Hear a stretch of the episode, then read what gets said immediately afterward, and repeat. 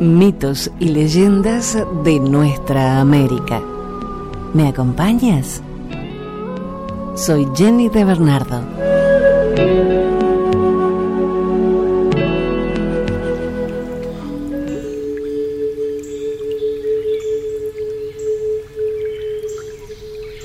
El Uritorco es un cerro de 1949 metros en el centro de Argentina, situado en el norte del Valle de Punilla, en la provincia de Córdoba.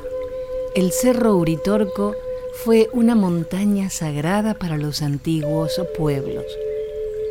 Uritorco en quichua significa literalmente Cerro de los Loros, ya que estaba plagado de los mismos hasta que fueron durante el siglo XX sistemáticamente exterminados debido a que eran considerados plaga por los pobladores al ser muy dañinos para la cosecha.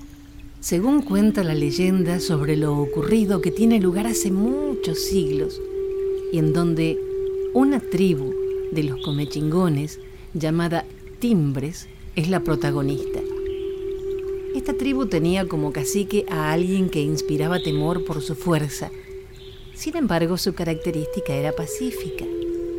De hecho, se une en matrimonio con una bella india, a quien profesaba un amor entrañable.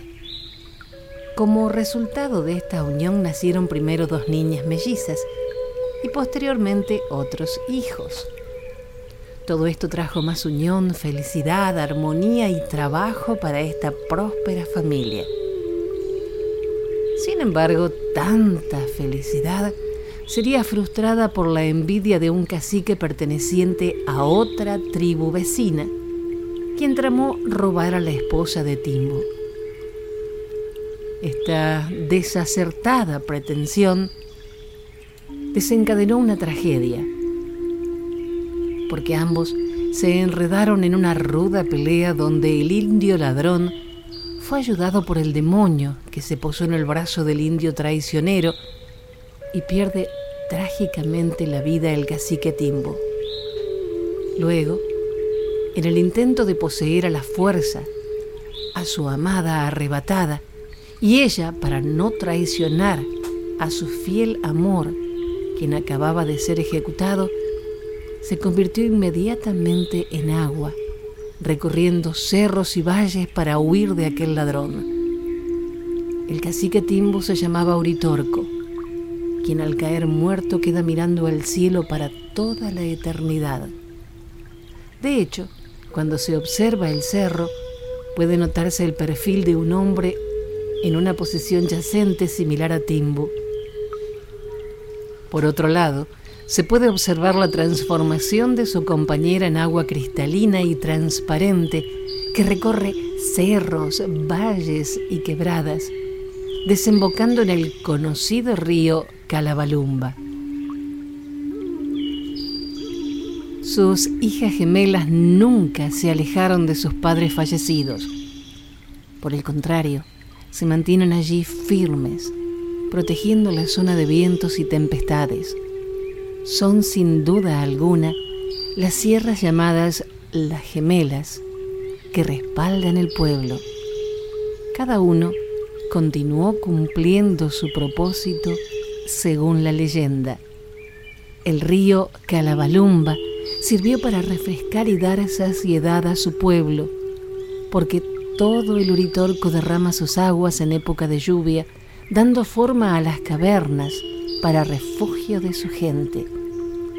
Suavizó a su pueblo en tiempo de sequía y trajo productividad en sus cultivos para la prosperidad. Sensaciones que los turistas en la actualidad dan fe de la paz que sus aguas otorgan a los que allí se bañan. Este magnífico cerro que se levanta en Capilla del Monte y la bella India, convertida en el río de lágrimas, personifican aquella eterna historia de amor entre el cerro Uritorco y el río Calabalumba.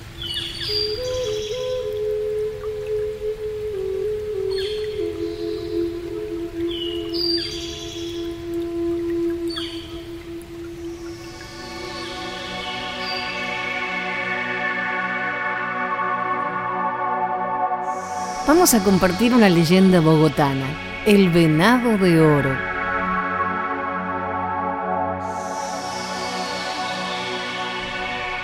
La historia cuenta que en época de la conquista española, en el siglo XVI, los indígenas muiscas escondieron muchos tesoros en cuevas, huecos y cerros inclinados alrededor de Bogotá. Y uno de estos tesoros fue escondido en una cueva del Cerro Guadalupe. Era un venado de oro de tamaño natural, junto con numerosas joyas indígenas creadas por los muiscas. Cuentan que a finales del siglo XVII llegó a Bogotá un portugués aventurero llamado Diego Barreto, un aficionado a los juegos de azar, quien se enamoró de la bella bogotana Inés Domínguez, hija del comerciante Pedro Domínguez Lugo, quien era viudo. Dicen que cierta mañana, cuando iba la joven para la misa, se conoció con Diego que venía de una taberna. Esto fue amor a primera vista. Diego la visitaba cada tarde para conversar desde la ventana de la casa de Inés. Se escribían hermosas cartas de amor. Sin embargo, el papá de Inés se opuso a la relación de los dos jóvenes. Cuentan además que cuando Diego le llevaba una serenata a Inés, el padre de la joven lo atacó con su sable Afortunadamente, el joven alcanzó a esquivar el golpe e hirió al papá de Inés, dejándolo casi muerto en la puerta de su casa. La casa de Inés y su padre estaba ubicada arriba del barrio Las Nieves, que limitaba al sur con el río San Francisco y al norte con la Recoleta de San Diego, al oriente con los pies de los cerros de Montserrat y Guadalupe, y al occidente con la Alameda Vieja. Huyendo de la justicia, el joven portugués se fugó velozmente por los montes cercanos al Cerro de Guadalupe. Ante un fuerte aguacero, se refugió en una cueva que estaba llena de vegetación. Al rato de estar allí metido y con los ojos ya acostumbrados a la oscuridad del lugar, alcanzó a divisar un venado de oro sólido y tallado. Dicen que la riqueza era inmensa, pero no podía disfrutarla inicialmente por la persecución de las autoridades. Decidió entonces arrancarle los cuernos al venado y salió de la cueva dejando clavada su espada para saber que allí estaba el resto del tesoro. Desde allí podía divisar perfectamente la iglesia de Veracruz. Caminó muchos kilómetros hasta llegar a los llanos del departamento del Casanare, seguro de que luego podría volver por su tesoro. Cuentan que Diego Barreto en sus viajes por América recorrió diversas regiones, pero siempre llevaba las ansias de volver por el resto del venado de oro. Cuatro años más tarde regresó a Bogotá, convencido de que nadie recordaba el delito que había cometido.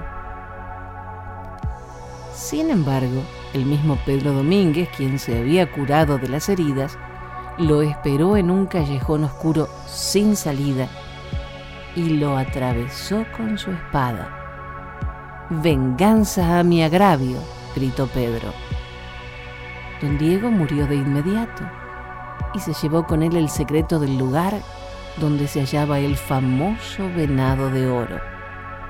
Desde entonces, muchas personas de Bogotá y a los que le cuentan la historia buscan el venado de oro que quedó como una leyenda en las cuevas del Cerro de Guadalupe.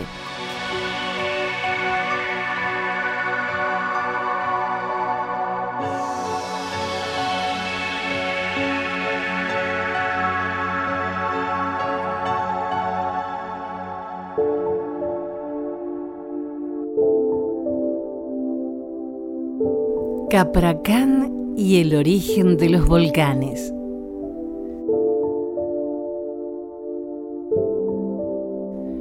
Contaban los antiguos de Cubulco que Capracán era un hombre extraordinario.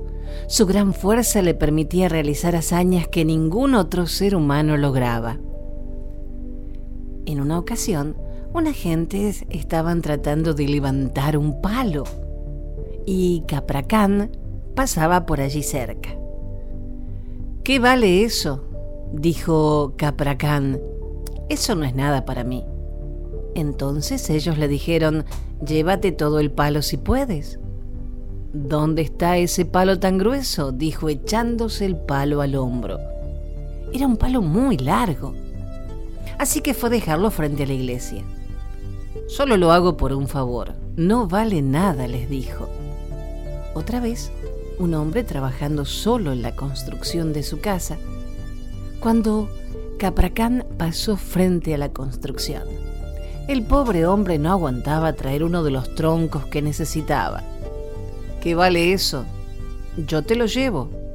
Dos palos iguales me llevo con una sola mano, dijo Capracán. En pocos minutos llevó los troncos al lugar donde el hombre estaba haciendo a su casa. En agradecimiento el hombre le sirvió comida y al terminar de comer Capracán le preguntó, ¿Hay más palos que traer? Sí, le contestó el hombre. Ante un nuevo reto, Capracán se entusiasmó y dijo, voy corriendo, en un ratito estaré de regreso. Así lo hizo. Logró reunir varios troncos de un solo viaje. A pesar de su extraordinaria fuerza, Capracán necesitaba, como todas las personas, de ciertos bienes, especialmente de alimento. Por eso se dedicó a vender la tierra a cambio de tortillas pero no vendía terrenos como cualquier comerciante, sino que vendía montones de tierra. Gracias a su inmensa fuerza, podía remover grandes cantidades de tierra y piedra. Ofrecía la tierra a gente extranjera que vivía en el sur. Vendo la tierra, decía Capracán, ¿no la compran? Así Capracán vendía la tierra por una tortilla o por un cigarro. Entonces, la gente del sur empezó a pedir tierras a Capracán para que los protegiera de los vientos, tapara barrancos. Le decían, te doy tortillas si me traes un volcán. Otros le ofrecían, vamos a hacer cambio. Te damos comida y tú traes un volcán. ¿Lo vas a traer? Entonces, Capracán aceptaba la oferta. Sí, tal día vengo de aquí, de Sinacati, sacó el volcán para la antigua Guatemala, el Unapú. De Chicocox se llevó el volcán de fuego. El volcán Santa María lo sacó de Xeococ. Además, llevó un volcán a Chimaltenango, el de Acatenango, el cual sacó de Zigzag. Lo vendió por un pan. Por último sacó el volcán Tajumulco. Los habitantes de la región se preocuparon mucho porque se llevaba partes de la sagrada tierra a otros lugares. Así, todos invocaron a las diosas del maíz para que solucionaran la situación, ya que toda la región de Cubulco pronto quedaría llena de agujeros que se convertirían en lagunas cuando llegara la lluvia. Capracán había ofrecido vender el cerro Belejuj. Cuando llegó al cerro, lo levantó y sacudió el agua que había dentro. Mientras estaba amarrándolo como una carga, vio a tres muchachas que estaban bañándose en el río al pie de este cerro. Una de ellas era morena, otra blanca y la otra bronceada. Entonces Capracán dejó el cerro amarrado con una carga. Todavía pueden verse las nueve marcas que dejó en el cerro con su lazo. En lugar de transportar el cerro, se puso a mirar a las muchachas.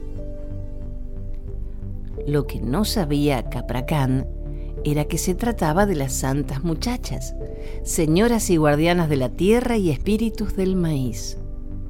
Capracán bajó al lugar donde ellas estaban a enamorarlas. Me voy a casar con ustedes. Yo sé trabajar de todo. Las quiero mucho, siento dolor en mi corazón por ustedes. Yo trabajaré para mantenerlas y vestirlas. ¿Qué valen estas tierras? Pues voy a venderlas para vestirlas y mimarlas a ustedes. Así se dirigió a las tres diosas. Está bien, contestaron ellas, si es lo que quieres, pero vamos a hacer un trato.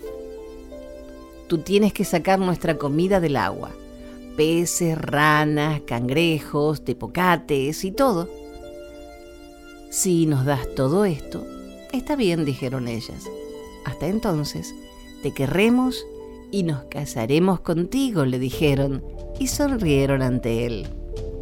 La muchacha de en medio, la de piel amarilla, fue la única que no se turbó delante de él ni de su fuerza. Ella era más inteligente que las demás, y tomando su cinta de la cabeza empezó a enrollarla. Mientras hacía esto, dijo a Capracán, Ve hacia allá arriba y busca un cangrejo debajo de esa piedra. Si puedes agarrarlo, es tuyo y dirigiéndose a una de sus compañeras le dijo que lo acompañara. Cuando ambos se habían alejado, arregló su cinta para darle la forma de cangrejo. Desde un extremo de la cinta hizo las patas y del otro extremo formó las tenazas. Cuando había terminado lo metió debajo de una piedra laja. Al terminar el engaño habló con ellos. ¿Encontraron alguno? les preguntó. No hay ninguno, respondió su compañera. Entonces, la de piel amarilla les dijo, aquí hay uno, y es fácil de agarrar porque hay bastante lugar debajo de la piedra. Capracán y la joven regresaron. Quítate la ropa y te metes al agua para cogerlo, pero tienes que ir boca arriba porque de otro modo no cabes, dijo la muchacha de piel amarilla a Capracán. Así lo hizo pero la muchacha tiró de un hilo de la cinta para que el cangrejo pareciera introducirse más bajo la piedra. Tendrás que introducirte más, le indicó la muchacha. Pero para que no te hundas, te vamos a sujetar las manos y los pies con cadenas, así podremos jalarte de regreso. Así lograron encadenarlo y que se metiera bajo la piedra laja. No lo encuentro, decía Capracán. Busca más adentro, le indicaba la muchacha.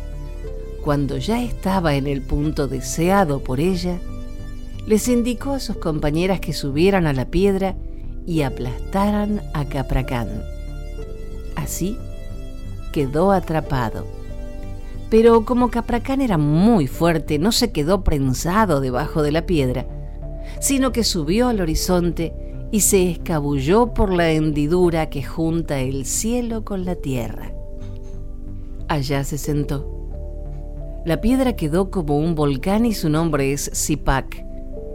Y hasta hoy se le puede ver a la orilla del río Calá, en donde hay un pueblo encantado, pueblo viejo. Por causa de Capracán es que hay temblores, porque lo amarraron las muchachas con cadenas y éstas se hunden bajo la tierra. Cada vez que trata de liberarse, mueve la tierra. Allí se quedó Capracán. Si él no hubiera quedado encadenado, habría acabado con nuestra tierra y habría ocasionado la muerte de la gente.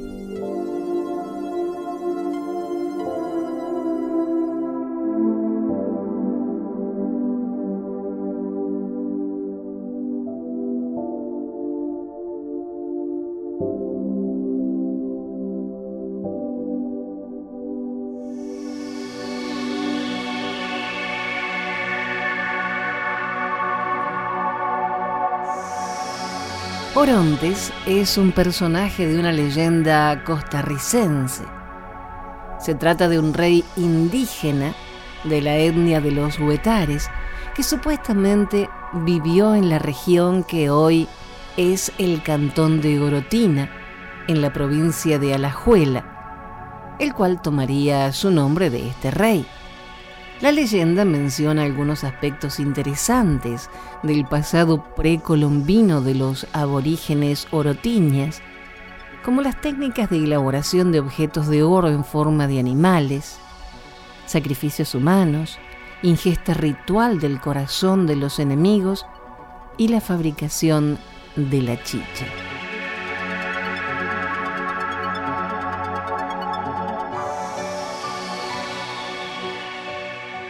Orontes, rey de los huetares de Occidente, era un hombre ágil y fuerte, hábil en la pelea cuerpo a cuerpo, valiente, astuto y atrevido en la guerra, de modo que los demás indios le temían y respetaban como a un dios. Vestía sencillamente, semidesnudo con un taparrabo, cubierta la cabeza con un turbante de plumas de varios colores, y un collar hecho de dientes de leones, lagartos y tigres que el poderoso cacique vencía en lucha singular. Era también un diestro cazador, veloz como un venado y fuerte como un toro. Gracias a que en esa época las aguas del río Machuca arrastraban gran cantidad de arena con rastros de oro, la tribu de Orontes se había vuelto diestra en la elaboración de objetos de oro con formas de diversos animales, que el suquia de Orontes convertía en amuletos al bendecirlos. Por esto, Orontes era muy rico. Además, la tribu realizaba sacrificios humanos a sus dioses, extrayendo el corazón de los enemigos vencidos que ingerían ritualmente y realizaban grandes fiestas para celebrar las cosechas de maíz y frijoles, en las que se bebía chicha, mientras se danzaba alrededor del fuego. Cierto día llegó la noticia de que el rey Garabito, primo de Orontes, se encontraba en lucha abierta contra invasores blancos, por lo que Orontes y su tribu, decididos a apoyarle, ocultaron el tesoro del cacique en una oquedad abierta en el lecho de un riachuelo, para lo cual desviaron primeramente el cauce del mismo, para luego devolverlo a su lugar original y el tesoro quedó así oculto. Orontes fue a la guerra y ganó fama en ella. Volvió a su pueblo herido pero cubierto de gloria y murió al poco tiempo. Sus vasallos, orgullosos del gran rey, no mencionaron nunca la localización del tesoro ni lo volvieron a buscar. Desde eso, se narra en Orotina, que tomó su nombre en su memoria, que en las cercanías de la quebrada Zúñiga se ven luces de colores que flotan en el aire. Es el alma del rey Orontes que continúa vigilando su tesoro.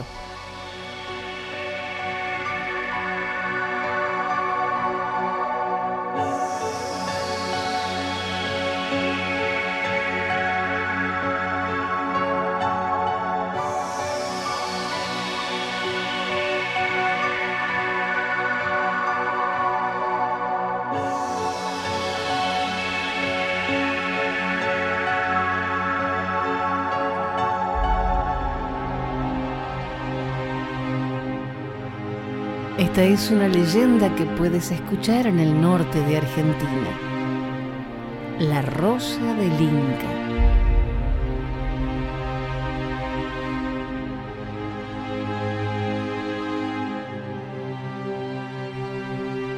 El templo de los Ajitas se encontraba en las orillas del lago Titicaca.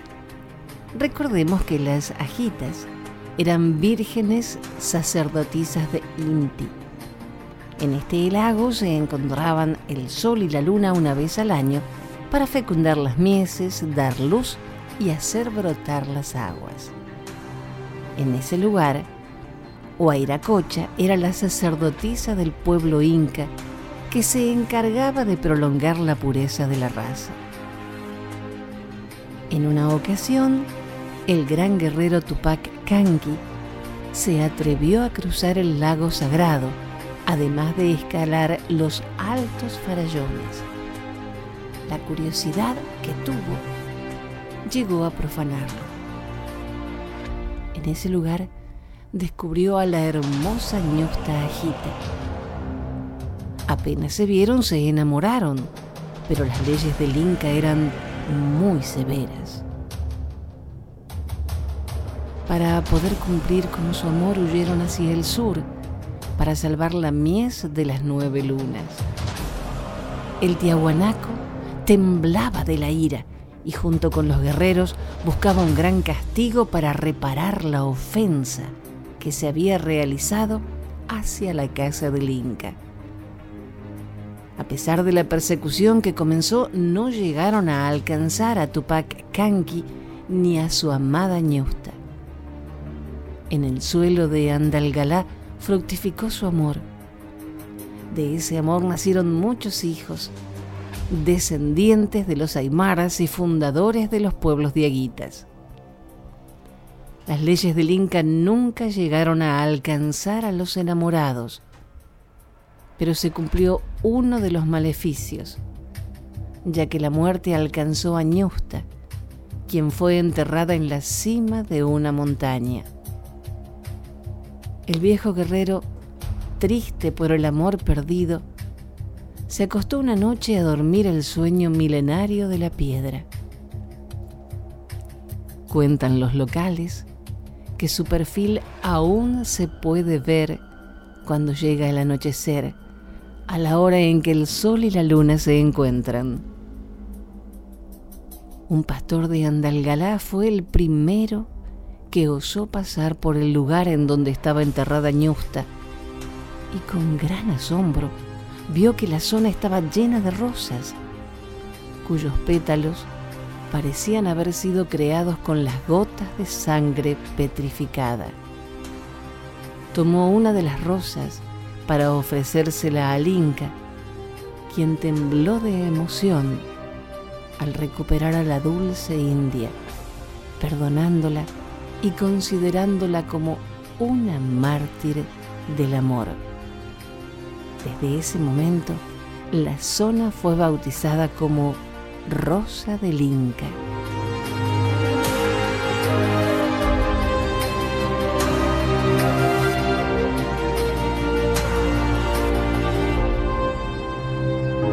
Dijo un escritor y humorista alemán, la memoria es el único paraíso del que no podemos ser expulsados. Recordemos entonces estas tradiciones de nuestra tierra para no olvidar nuestras raíces y seguir construyendo nuestros castillos. Gracias por la compañía. Soy Jenny de Bernardo.